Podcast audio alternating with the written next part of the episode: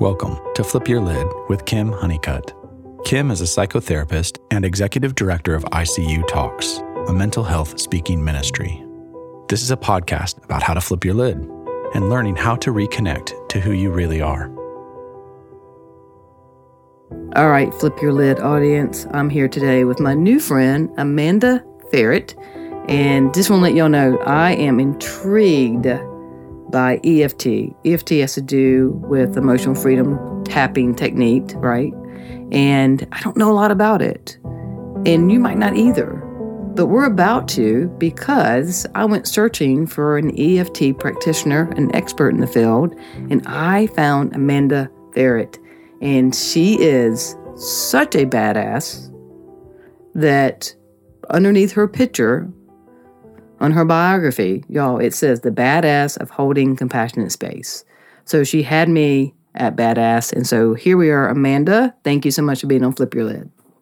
Well, thank you so much for having me. And I'm glad that badass resonated with you because I know oh, yeah. some people that word has a different connotation or meaning. Sure. And I'm absolutely in love with the word. And I actually, I've turned it into an acronym for my business, actually. Oh, well, that, we'll have to get to the acronym because I would like to know that. So that would be really cool. Yeah. So thanks for being here. So we're just going to jump in there. That's how we do things. And we're going to start with the unguaranteed question today, which is I'm going to tell me a little bit what in life flipped your lid and what measures have you had to take to reconnect to who you truly are? Well, I unfortunately experienced a lot of grief and loss in a very short period of time my grief journey has been a lifelong journey. It started when I was seven year old, seven years old, but it really got hard at as an adult when I lost my grandma, who was my person, and I was in a toxic job. And I got out of that job, but then I lost a friend. Fast forward a few years, and grief was like, We're not done with you yet. And I was actually in grad school at the time. So I was studying to get my master's of social work and learn how to take care of other people and do all things mental health. I've been in mental health and social services most of my professional career. But life decided it really wanted to hand me some deeper personal level lessons. And unfortunately, that started with the loss of my dad, who had been battling cancer. He'd been battling multiple myeloma for almost 10 years. And on my birthday of 2016, it became clear that he was losing that battle. So, July of that year, we made some tough decisions and I decided to take the fall term off so I could come home and be a caregiver and help my mom out with my dad in his final moments. And then that fall was the election year that was not in favor for those of us in the world of social work. And it was just, you know, really tough times. And then I go back to school in January and in February, I get a call Hey, grandpa's dying. We need you to come home. So at home was there for my grandpa as he passed away and his funeral and all of that. Then went back right back into school, finished that term, on to the next.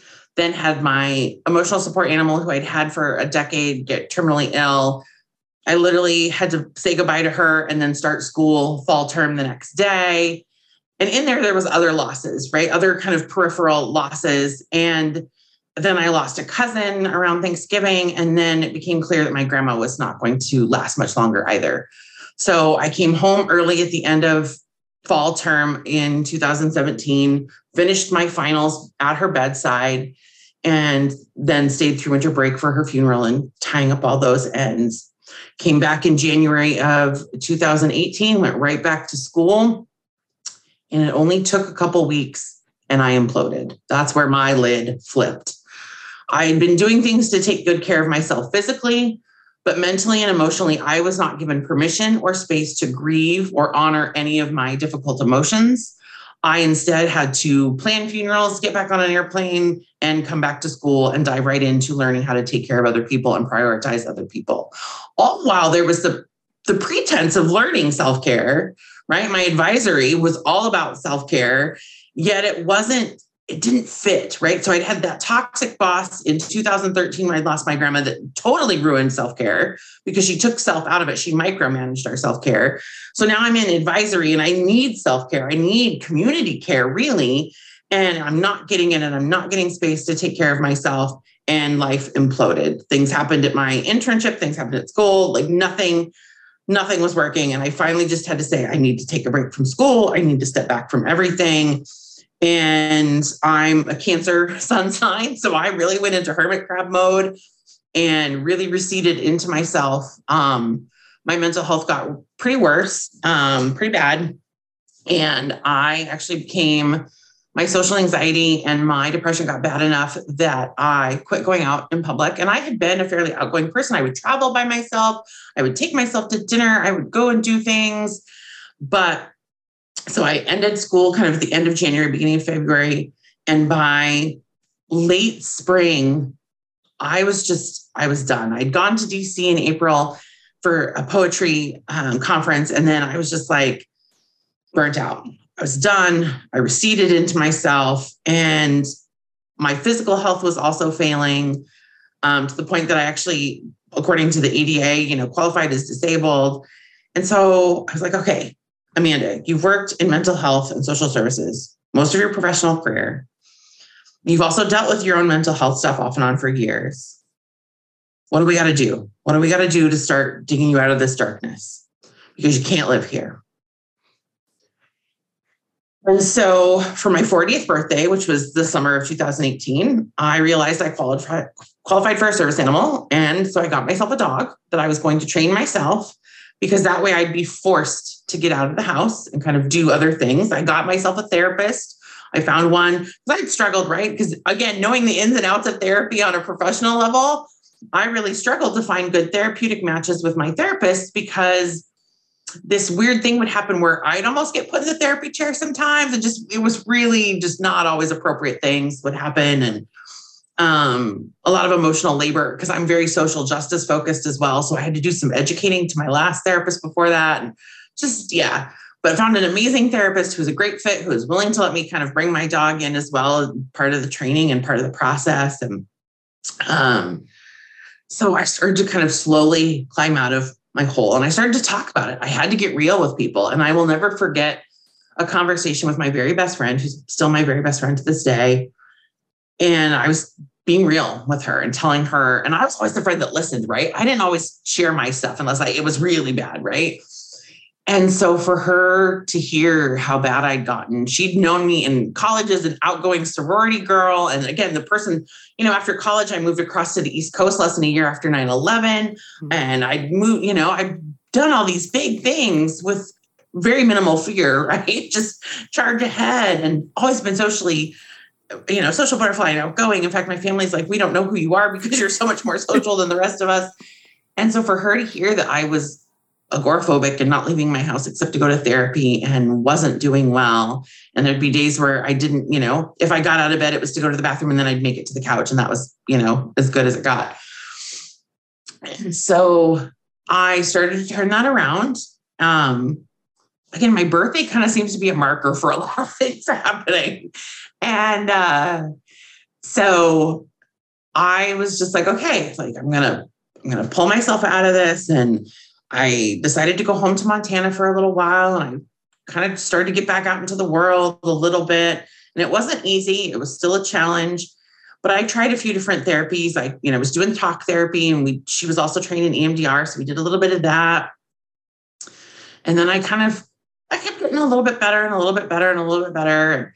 So then I tried hypnosis and um, you know, I was kind of researching other things and getting out there and, you know, doing all the self-help, right? And redefining self-care for myself. And um, and that's when I decided I took a look at the wellness wheel and was like, okay, self-care can be all these things. Like, what let's do some whole person self-care. Like, let's break this down and let's redefine self-care. So in that journey, where I kind of came back to myself was when life handed me another loss in the summer of 2019, a friend of mine who had gone to both high school and college with, and who was my best friend that I talked about that conversation earlier, it was her brother in law died by suicide. And so I went into immediate action, being there for my friend and her sister, because um, we were all sorority sisters, but James had been married to my best friend's um, sister, actual biological sister. So, and that family is like my second family. So I just went into action, taking care of my family from 800 miles away, doing anything I could, and then making arrangements to get home to Montana and was home in Montana for about six, seven weeks. and just went into action, helping wherever I could, doing whatever I could, being there at the memorial. Then we did the um, suicide prevention walk in Bozeman, and we did all these things. And I got home back to Oregon, and I was like, I'm not burnt out. And that felt really good. And I would always get told after each funeral that I had planned a beautiful service, that I had done a great job on the eulogies, because I'm also a little bit of a writer. And and I actually, my one cousin, when he had said that to me after my grandpa's funeral, I said, Well, how do you put that on a resume? And he kind of was like, I said what he said maybe wasn't, you know, that, but he was just trying to let me know that I'd done a great job and that it was a beautiful service. And I was like, yeah, but but how do you put that into a resume? So I started to think about, okay, how do I come back into the world? I have all these years of experience, all this education I've paid for, and I have the compassion and the passion to want to help. And so I really kind of sat with myself and my heart and what was aligned. And I sat with a friend who was a business coach, and I I still have the notebook where we had all of our initial conversations. And I actually just went back through it last week. And it was all about grief and self-care. And so that's the journey I started. I started as a grief and self-care coach. And then the pandemic hit. And I was like, okay, well, I'm still healing. I'm going to learn some new things, right? I don't know what it means to be an entrepreneur. So let's be a good entrepreneur. Let's go learn because, of course, everybody turned to online spaces and services. So there was tons of opportunities for me to learn things. And so, you know, I was a little bit worried about my social anxiety because I just started going back out into public, right, to promote my new business. And then the pandemic hit. So I was very conscientious about taking care of my mental health and making sure I was still connecting with people in this Zoom online space and other options. But there was a coach who I followed who brought on a woman to do EFT tapping. And I jumped on to follow it along on Facebook Live. And within just a couple minutes of following along, I was bawling. Tears were just flowing down my face. I literally felt energy move through my body, and it was like a giant weight had been taken off my shoulders for the first time in years. EMDR had not done that. Talk therapy had not done that. Hypnosis had not done that. None of the other things I had tried had done what EFT did literally in just a few minutes. And I had this moment of Amanda, this is not only what you're supposed to do for your healing, this is what you are supposed to do in the world. You have landed right where you're supposed to be.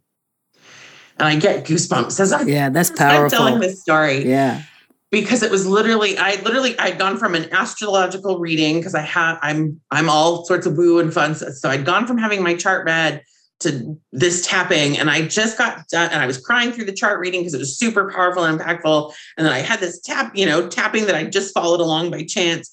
And I get done and I just remember sitting there and kind of going, okay. In the last hour and a half, you learned a lot about yourself and a lot about life. And you need to digest this for a minute but I think we got a plan. I think we got our way forward. And I think this feels really good for once. I'm not putting on a hat for somebody else. I'm not I'm not doing something because that's the next step somebody else thinks I should take. This this is my magic. This is what I get to choose. And so sure enough, this woman was having a program start that fall um, I think this was right around June, July, where I learned again, those are the magic months for me. And um, so I was like, well, take my credit card, please sign me up. And then I found out there was an advanced program that we could go even deeper and make this even more therapeutic and help people really, truly heal. I was like, yes, please sign me up. I'll take the advanced. And as I went through that, we had to tap with tapping partners. So I got to continue my healing by using the modality and learning the modality. Um, and I had fabulous people in the program with me that held beautiful space for me to have those healing aha moments. And the program was run by wonderful women that, you know, taught us how to keep each other safe in those moments and had our backs if something was too big for somebody that was just learning. Right. And um, I realized, okay, I need to I need to bring back some of my grad school learning and all of this. Like EFT feels good, but I there's more to it, right? And a lot of the people I was taking the EFT training with, they were also Reiki practitioners or they knew numerology or so they all kind of had their own ways of like they something and EFT or EFT and something. And I was like, well, I went most of the way through a master's of social work program. I paid a lot of money for that education, but it's buried in trauma brain because I left grad school in trauma. How can I get that back? Well, the universe said, here you go. Here's an eCornell wellness certification program. And I read the description and I actually did a free call with one of the women that runs the program. And I said, had some questions and it was like, oh, yeah, that's going to unlock all the stuff from grad school that I buried. And it's way cheaper than going back to grad school and finishing.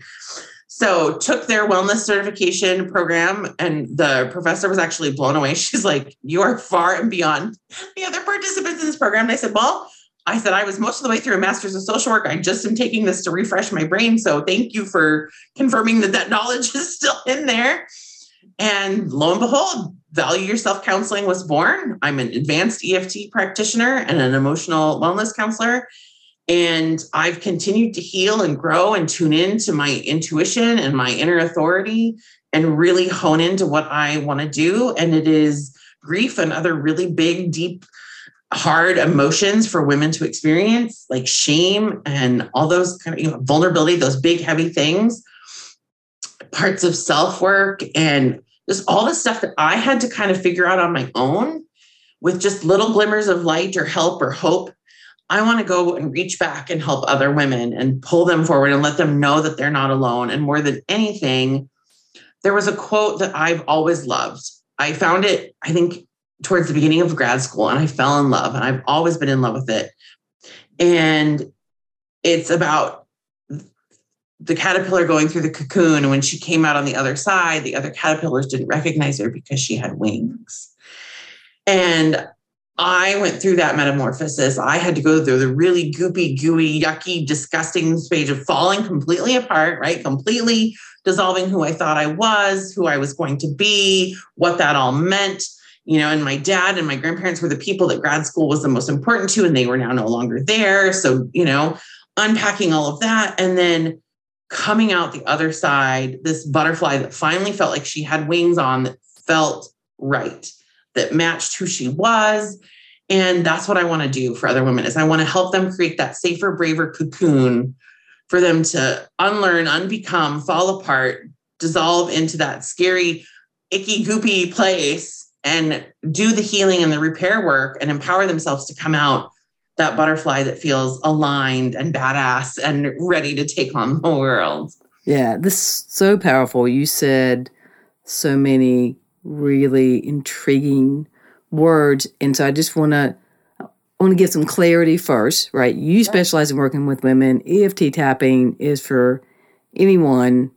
And can you give some clarity for those that are new to this and, and knowing that people can't see you to describe what's different, right? Because EMDR, familiar with that. And so the no, like, yes, EFT, and I love that you said hypnosis didn't work for you, that cognitive behavioral therapy didn't work for you, and that you found your thing. And so it can work for other people, but EFT tapping really is different. Right. Can you go into that and kind of explain with some detail, like what what it is and why it has been so powerful? So actually, EFT is so magical because it takes Western practices and Eastern practices and combines them.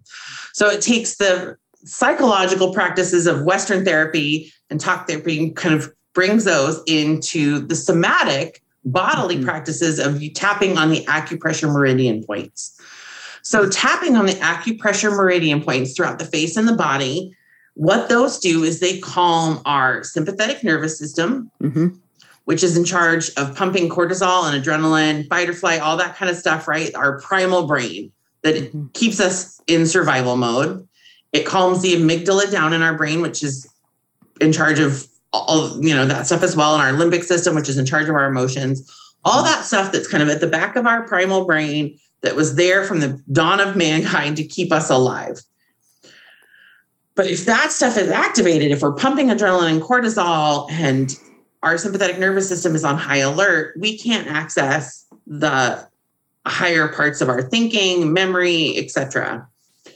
And so tapping on those acupressure meridian points tells those systems to shh, calm down. Mm. It's okay. You're safe. You're in this moment right here. It's it's okay. There's no need for fight or flight. It's all right. And then there is a like a sequence and a, a way of the words and the phrases used in tapping that then as you are tapping and kind of calming that sympathetic nervous down nervous system down and tuning into the parasympathetic and the vagus nerve and you know these other parts of the body that you're activating through the acupressure meridian points you're accessing the subconscious and the higher you know higher decision making Mhm. memories all that kind of stuff. And so you can go in and rework the emotional state either a present emotional state. So right if you're anxious or angry or agitated in the moment you can work through that. Or if you have past memories or events that you need to work through and then the modality i'm trained in is we can go we can go back and do the past work and the parts of self work we can do present work and we can help you do future visioning. So mm-hmm. i really love the method i'm trained in because i get to do past present and future. So the whole package. Yeah. but the, yeah, the science of EFT is basically it's that magic combination of somatic bodily practices of tapping on those acupressure meridian points to calm the sympathetic nervous system, and then bringing in those phrases and talk therapy kind of stuff that's very similar to like neuro linguistic programming and and things like that to tune in and access those higher levels of thinking and emotional centers and, and memories and things in the brain. And you know, difficult emotions and memories, they are just a disruption to our energy system. And so, anytime we can interrupt that disruption and send that energy elsewhere and get ourselves back kind of in Yeah. flow, right? Again, that vagus nerve, if we, we want our vagus nerve being in charge and we want our parasympathetic sympathetic nervous system in running the show versus our sympathetic. So anytime we can calm that sympathetic nervous system and start working ourselves back to activating the parasympathetic and the vagus nerve, we're going to get we're going to be able to facilitate healing and ease pain and discomfort. So EFT is a beautiful tool because it can work on mental health like it is it is actually an evidence-based practice as well. So Mhm. there is research out there that shows how effective it is as a tool for anxiety, depression, PTSD, and trauma. And then it and phobias as well. And then it's also been shown for cravings, physical Mm. pain, chronic illness, inflammation, all those things. Um, so there is research out there. If somebody is a science-minded person and wants to know more about the science, Dr. Peta Stapleton is a great resource. She has a book called The Science Behind Tapping. She's got a great Instagram and she does, she's one of the top researchers. Excellent. So if you Google Dr. Peta Stapleton research, you'll get a bunch of that research on EFT um, that shows the correlation and just how powerful it is. And there is studies showing the other benefit to EFT is that it actually is faster acting, so you get a quicker result. So cognitive behavioral therapy, which is kind of the gold standard of therapy these days, right? Typically takes 10 sessions to show an actual effect. EFT can be as quick as one to three sessions. hmm So that's part Yeah. of my intrigue with it is being told that, and so I'm very much into polyvagal theory, vagus nerve, and learning how do we get back, how do we get in vagal and ventral vagal, and part of the power of that is seeing that you can go into sympathetic and come back to ventral vagal, right? Go back to your parasympathetic and see that you actually have agency over it. And kind of what you talked about earlier, one of the powerful things you said was inner authority like knowing that we can actually feel ourselves leaving parasympathetic, going into you know fight, fight, fall, and freeze, and be able to come back instead of it. Right. The events, the threats, always having the power, and so EFT tapping is a, my understanding, an incredible technique that has a fast result. Because again, this is this is America. It's all about instant gratification, right? And I'm an addict, so I love instant gratification. So, but really, so how would, so is it, so if it's a phobia versus it's a traumatic event, does that, de- does that determine what part of the body you do the tapping on? No, there is a already predetermined sequence. So they always start with the side of the hand, which Okay. is where we do our setup phrases. So that's what always starts a round of tapping is the setup phrases on the side of the hand.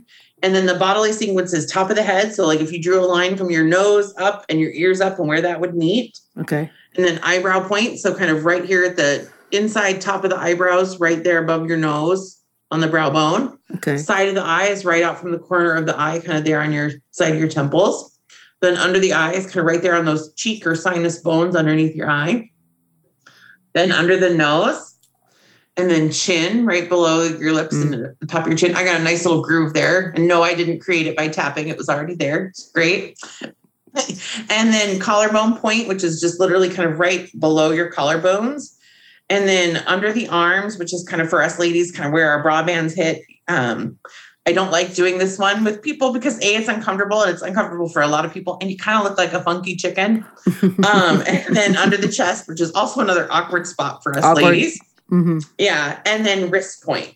And so the side of the hand is only used for the setup phrases at the beginning of each round. And then you would just repeat through the bodily points as you do your other reminder Mhm. phrases. Yeah, that is that is fantastic. So this is really something that empowers someone to on their own, right? Like there's no dependency on the therapist or on the facilitator or the practitioner. Like it is something that people can learn and be able to do on their own before they walk into a staff meeting, before they go deal with a family member, whatever it Right. is. This is something that allows them to come back to a place of connection and from there interact with whatever is in front of them. Is that correct? Correct.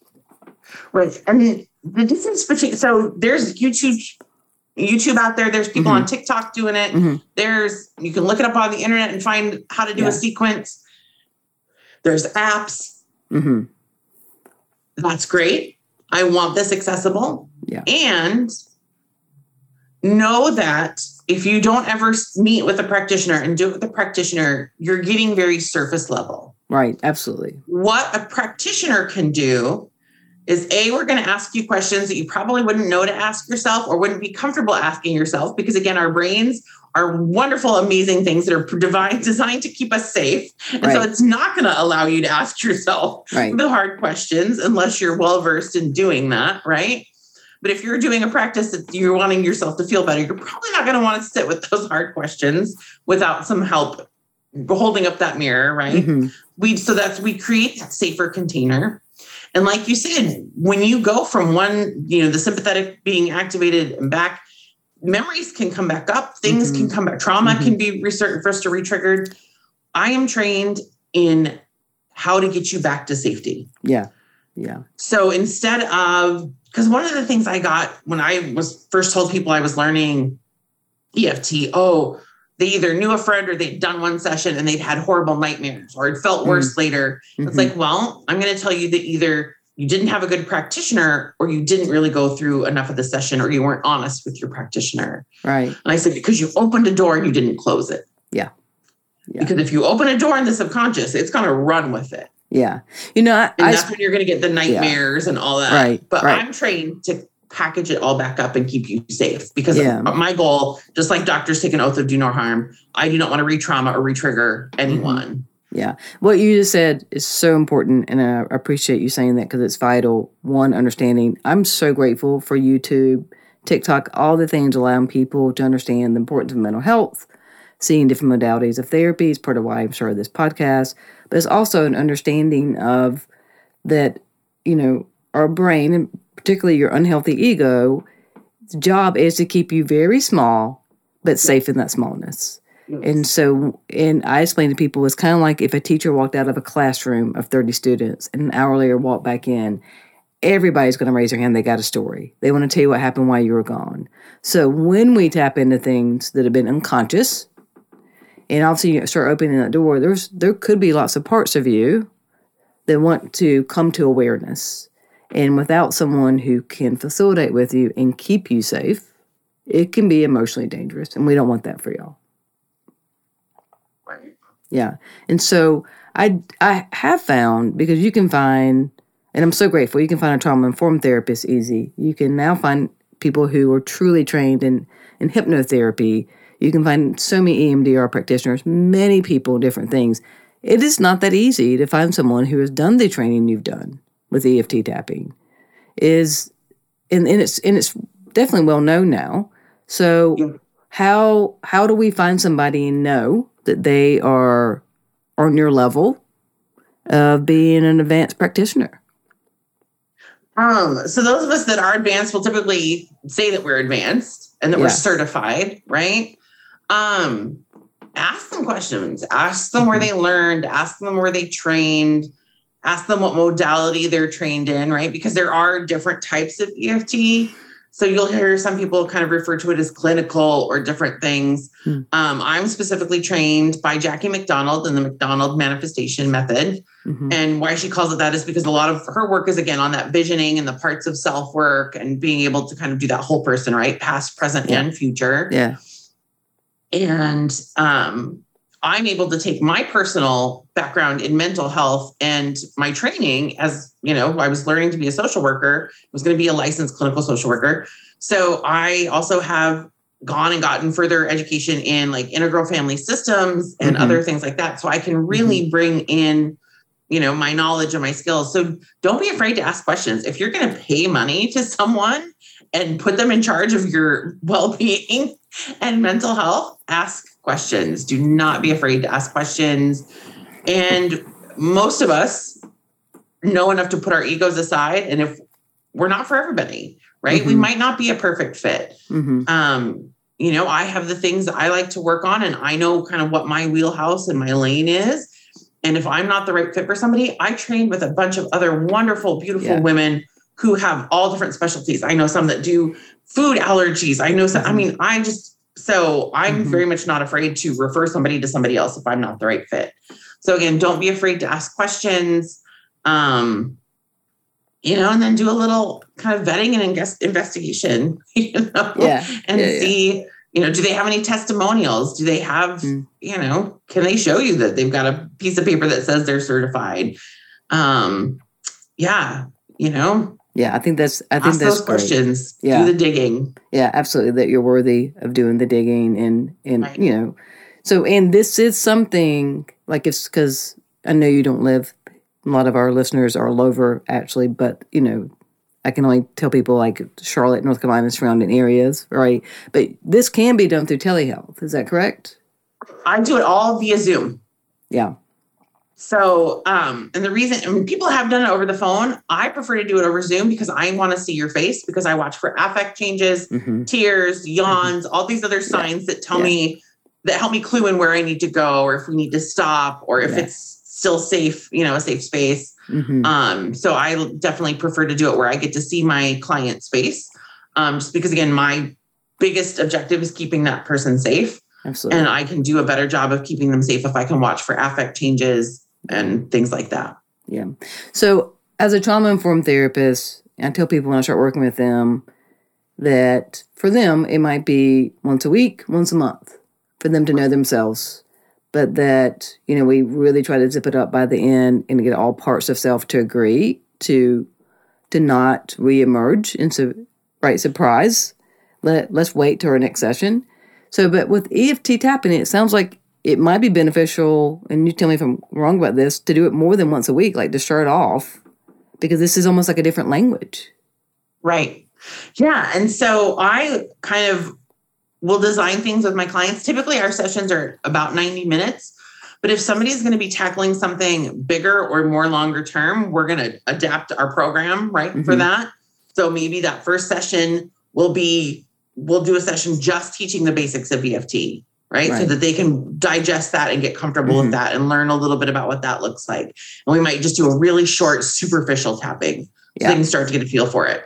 And then that next session might be a full blown, okay, we're going to dive in Mm-hmm. and, you know, spend a little more time here. Um, so it just kind of depends upon their comfort level, how familiar they are or aren't with the modality. Mm-hmm. Um, I'm also, you know, I have a disability, and part of that is in my hand and wrist function.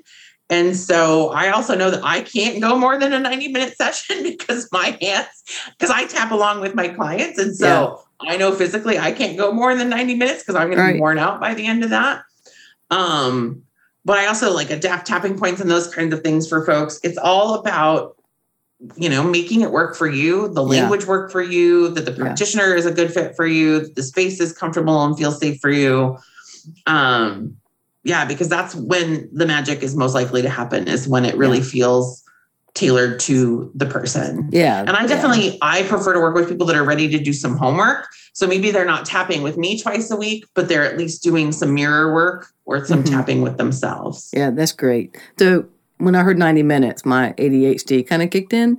And so I'm wondering how, how you've seen your technique work with ADHD or just ADD with any side subtype of that. Well, I'm pretty sure I have adult onset ADHD, and I am trying very hard actually to get a diagnosis and get some support. Right. Um, so I can relate very much to that. And I have a lot of experience working with others who are ADD and ADHD. Um, that was a big part of because I did school based and community based mental health with adolescents and teens. Mhm. So I am not unfamiliar with ADD and ADHD at all. And that's another thing. Like if that's part of it, right? Like because I do work with adolescents and teens. yeah. We talk about our 45 minute session is going to be the best that we can do. Yeah. And that's okay. Yeah. And, you know, it's as long as it's all about setting up a container for me to succeed as the mm-hmm. practitioner, but that is secondary to them succeeding as a client yeah. Yeah. That's really because good. it's for them. Yeah, and so, yeah, very much like, okay, if ADD is going to be an issue, 45 minutes. Yeah. And then I know as a practitioner how far we can go in that session, right? And then Yeah. I know where to kind of wrap it up again so that I'm leaving them without all these loose ends and the subconscious wide open and it messy. Right. yeah. Right. Yeah. No, that's really, really good. What's been the most surprising thing for you personally when it comes to this form of therapy? It is amazing what the brain will tuck away hmm we will think wasn't that traumatic or wasn't that big of an a deal right? Because the brains put it away so neatly and so nicely. But then when we bring it up we realize just what it connects to and how far back it goes. Hmm and then how i mean it's it i i joke that this is the magic of where i make i'm really good at making people cry. And those are the moments where i've had the big release of tears because you it's like a light bulb goes on or a mirror is finally held up and these connections are made oh now i understand why i do that Yes. or now i know why this always makes me upset or now i know why i'm always irritated when x y or z Yeah. because you've connected the dots as to where that's gone back to and where that started, right? That setting event Uh-huh. and where it's been reinforced throughout life. And then we can go in and we can start to unravel and rework the emotions around each of those. And Dr. Peta Stapleton talks about it so like a table. So let's say the top of the table is the global emotion event issue that we're tapping on. So let's say anxiety is the top of the table and it's held up by all these legs. So all those legs are all the moments in life where something has reinforced that anxiety. hmm So when we go in and we start tapping and we start kind of globally on that just big picture of anxiety, but the subconscious is like, oh, I'm comfortable now. I'm going to remind you of that time in second grade when you couldn't get to the bathroom fast enough and you peed your pants and you were embarrassed in front of everybody and you were pee pee pants all year, right? hmm And then you go back and you can rework that Mhm. emotion around that memory and it knocks that leg of the table off. Yeah. And then you go back in and you keep your brain will keep bringing those up and you'll keep knocking those legs of the table off. And pretty soon that table's not going to stand up anymore Right. because you've taken all the legs of the table off. Yeah. And so that anxiety doesn't have literally a leg to stand on. Yeah, that's good. I love that. That's a great visual and and, and nice Yes. closure with that. I really like that. Yeah, that is great. So what have you seen in this as part of the magic about how EFT tapping goes in tapping into um, pre-verbal, right? Being in the womb or the first 18 months. Like we know with our attachment style, the first 18 months are crucial to how we learn to attach, but we have no memory of that. What is there a correlation or anything that you've noticed with your technique? I haven't yet. And I'm waiting for the day that that comes. Yeah. Because again, my background is in family science. So I know all the developmental ages and stages, and I'm Yeah. Like, I'm ready for it. I haven't had that happen yet. Mm. Um, I think the earliest memory I went back to was like three. But yeah, I haven't gotten Yeah. any through any clients or any, with my own tapping or with tapping with anybody else in my program any younger than probably age three. And I I know people do it. I know people Yeah. go back and do clear back to the womb work. Um, it's just unfortunately not something that I've yet had gotten Yeah. the joy of Right, experiencing. yeah.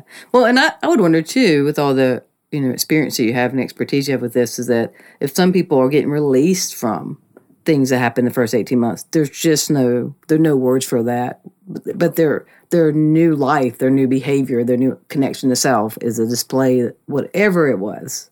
We don't always know what we're getting free from, and we can still get free. Right. Yeah, Yeah. we don't. You don't have to always know what the exact memory is to get free from it. Right. And that's part of what we're trained in is Yeah. the, our clients don't have to have the specifics, right? There That's can be this fuzzy picture, just this kind of like peripheral knowing that comes Mm-hmm. up. And we just don't take your best guess. Yeah.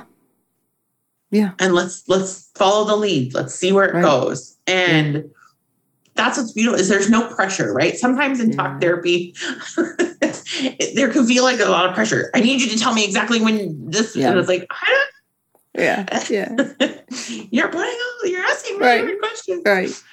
What this does is, it, you know, because we're tapping and we're calming that nervous system down and Mhm. we're allowing kind of, it's like you're having the guards at the gate almost fall asleep, right? Hmm And so suddenly the gate's no longer guarded and it can just swing open and you can, you know, the little nuggets or things that need to be addressed will kind of slip out because there's nobody guarding that gate anymore. Yeah. And so we just very loosely kind of follow what go, you know, whatever Mhm. comes. And that's the beauty is you never like you can have something very specific that you've set a goal that you're going to work with a client on. And I always tell clients, this is what you want to work on.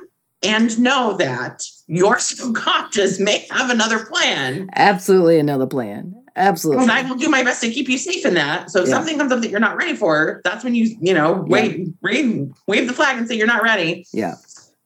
But know that your brain is going to throw us for a loop because we are not going to have hmm a ton of control once we're in there. Once we've unlocked, you know, Mhm. put those guards to Mhm. sleep and opened that gate, there's no telling what might come through. Yeah. Well, and I think it's also, and I'm, I appreciate you saying that. And if I tell my, my patients what's comforting is that I haven't seen anybody have something revealed that they weren't ready for. And that uh, that's how beautiful our brain is and what happens. And so things get revealed when you have shown that there's enough health to hold it. And with a great practitioner, practitioner like you, they don't have to hold it by themselves. So, so much of our pain is coming out of loneliness and someone not seeing us, emotional needs not being met, and then the shame comes in, and then that becomes the only friend you have, so to speak. All right. So so that's that's the thing is that that for people just to trust if you're hearing this and kind of hearing this, kind of getting scared that you will not see something unless you're ready to see it. Right.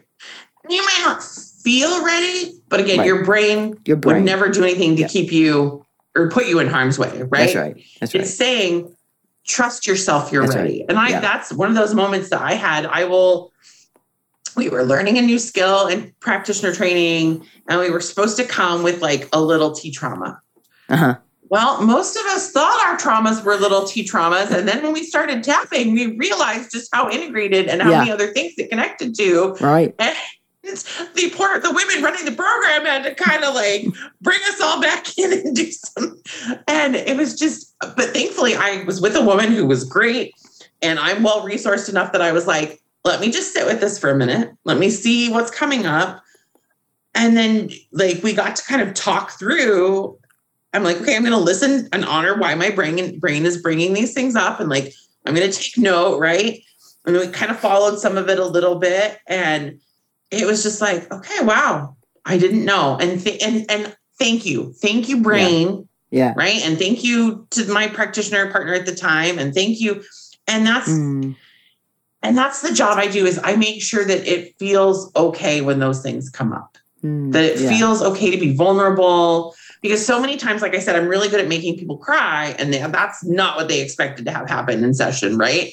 And I, they'll get, how did you do this to me? I and I'm like, and it's okay. Yeah, I said, sure. you don't have to like, don't. You can be vulnerable here. You can be bawling your like. It's okay. It's okay to do that here. Yeah, yeah, You get permission because that was the biggest part of my journey Mm, is not feeling like I had permission. yeah, and that's part of the never had permission to grieve. Mhm. I never had permission to experience my difficult emotions.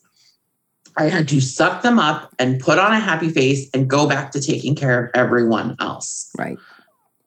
Right. And And that's so I that's- work to give people permission. Yeah. And so that's part of the trauma. And I think part of even knowing that you get a bunch of educated, intelligent women come into a, a training and don't know that their little t is not a little t, that it's a big trauma, is because so much trauma is normalized.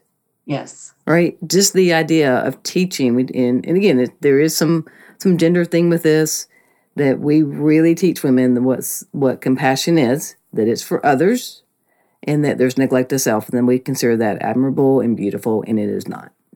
And we teach men that they are allowed to be fierce and angry and upset, but they're not allowed to be nurturing. Like there's so much that we're just not integrating yet. And so that's what you're talking about is allowing it to be that part of the trauma is that we are not allowed to show up as self. And so you're this is identifying what's caused the fragmentation. And then and that and that's why so much comes up if we don't realize how one threat came in in, in five parts were born just to get us through that. And this sounds like a really safe way that again gives inner authority, as you said, Yes. to allow someone to connect to self and to be able to have awareness of all their parts. Yeah. That's a beautiful thing.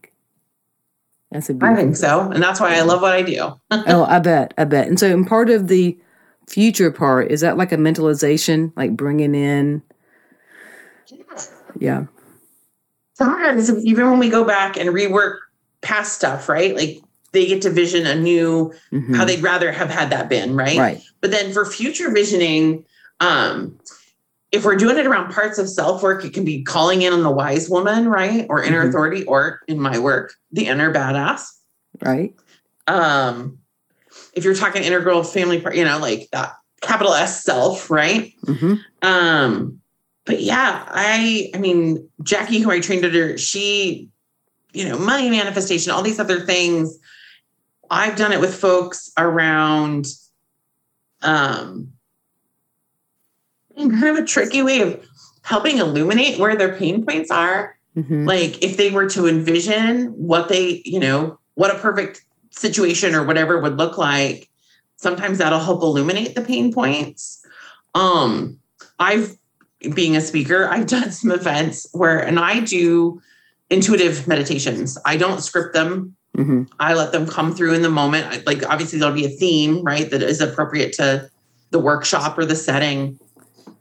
But I just kind of let them come through. And again, it's one of those moments where I've watched people either have to quick turn off their camera or I catch the cheers before they turn Yeah. off their camera, right? And um, and I'll get that feedback of holy cow, that was powerful. That was just what I needed. You Mm. brought like I didn't even know Mm. that this, you know, and it's like, good. It did Yeah. it did its job. right, right, right, Um, so some of that future visioning and how I do my work is to illuminate where some of that discomfort is so people know what they need and want to work on so that Mhm. they can get to that perfect hmm picture of what they'd like yeah, because that's some of the work I had to do for myself, right? Is I'm sitting in that darkness going, this is not where I want to live. I had to think about, okay, well, where do you want to live? What Yeah. does that look like for Yeah. you? and knowing that you're worthy of having a different vision.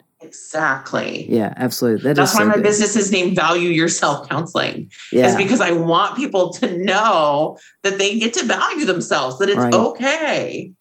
Yeah, no, that's that's so great. So, so if our people wanted to contact you, and we can put some stuff in the in the show notes as as well, that just to give an idea of who is who is the the perfect client for you, who would who's listening to this that's maybe curious now, that you would say, okay, like this is this what might might be what you're dealing with, and I'm I'm a good choice for you. possibly a good choice for you.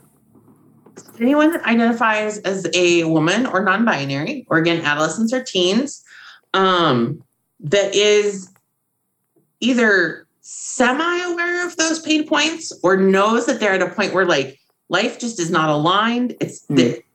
They, kind of are lost, right, in their life. It's not the Mhm. life they wanted or envisioned.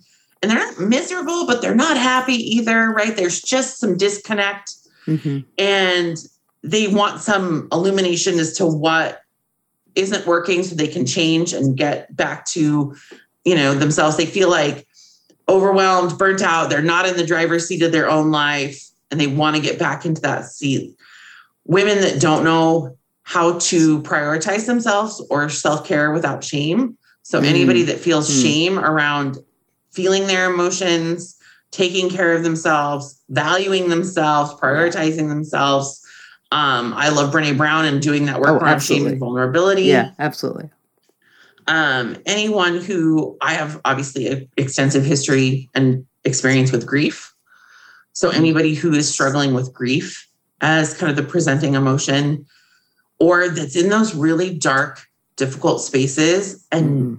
needs somebody just to create a safer container for them to be in those moments. Yeah. I it's so funny because I watched a TED talker by Brene Brown and she's like, I went into social work research because I didn't want to have to do the deep, dark, dirty work.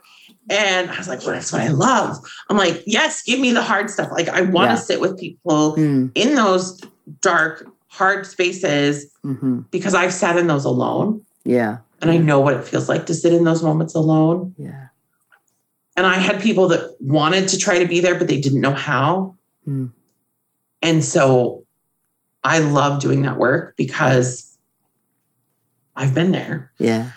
Um, anybody that is, you know, wanting to kind of tune into those parts of self and kind of empower that inner badass and do some inner child healing and get their wounded warrior to put her shield down and take a break and relax. You know, so if you're feeling like you've just been fighting a fight for years and you don't even know why you're fighting the fight and you're tired, Mm. those Yeah. are those are my people. And I also identify as I'm a fat woman with disability, mental health issues myself, and I am queer. And so if any of that resonates with you, then you know, that is also, you know, those are my folks as well. Well, that's so well explained, and thank you for being a safe person and a safe woman for so many people. So you talked a little bit about where you sit before. Now I'm going to have you sit in our hot seat for a second. So I'm just going to ask you some fairly lighthearted questions. Whatever comes to mind first, you just throw it out there. All right. All right. Okay. Very good. All right. So, what is your favorite quote? Um, I'm gonna butcher it, so let me grab it real quick because I actually have it embroidered because that's how much I love it. Is my friend embroidered it for me on this little quilt. So my favorite quote is when she transformed into a butterfly, the caterpillar spoke not of her beauty, but of her weirdness. They wanted her to change back into what she always been, but she had wings. It's beautiful. Thank you for that. So good. Okay. So, what surprises people the most about you? I think just how outspoken I can be and how passionate I am about certain things. Um, and that sometimes that passion comes out with the mouth of a sailor. Yeah. I I love that. So in alignment with that, what in your life has surprised surprised you the most about you? How determined, tenacious, and brave I really am. Yeah. So glad you. Um, and you know, there's a lot of us that talk about how we don't really like the word resilient because we shouldn't have a world that forces people to have to be resilient. But I am resilient, and that's Yeah. part of why I call myself a badass. Is Yeah. you know that journey, that two year journey of really looking back and taking stock. I and even as it's continued, I Yeah. don't do the trauma Olympics, right? I know there's people that have been through worse, but for what I've been through, I'm Mhm. pretty dang impressed by myself. Yeah. I'm so glad to hear you say And that. fun stuff I've done too, you know, like packing up and moving to less than an hour outside of New York City, less than a year after 9 11. My friends and my family Mhm. were terrified and thought I was crazy. Yeah. And it was one of the best adventures I ever had. Yeah, no, that's really good.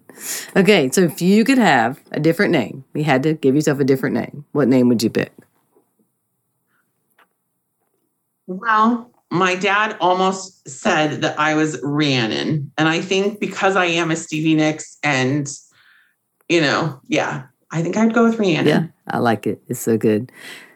Thank you, Amanda. You have brought so much to the table and also took the legs off the table at the same time for us today. I appreciate you. And I just want our audience to know that I went on a Facebook page that's for people who have podcasts and put out there what I was looking for. And just know a lot of responses, a lot of different people who do EFT tapping, but there was something about Amanda. And I think you probably by now have heard what I saw on that Facebook Aw. page. So thank you. You're an amazing, beautiful, talented woman. And thank you for sharing all of that with those who come in your path. Well, thank you so much. You're going to make me cry. That, See? that See? feels real good. Thank I'm, you. I'm the winner. I'm the therapist winner on this. I made the crier and one makes other people cry. Cry. Winner right here. So, all right, y'all. I don't know exactly what you heard today, but I know you heard at least one thing that helped you to reconnect to who you really are. We'll see you next time. Thank you for listening to Flip Your Lid with Kim Honeycutt. Please subscribe, rate, and share. You can find Kim on Facebook or Instagram at KB Honeycutt. To get an autographed copy of Kim's book, visit butyourmotherlovesyou.com. Remember, no matter what, treat yourself well today.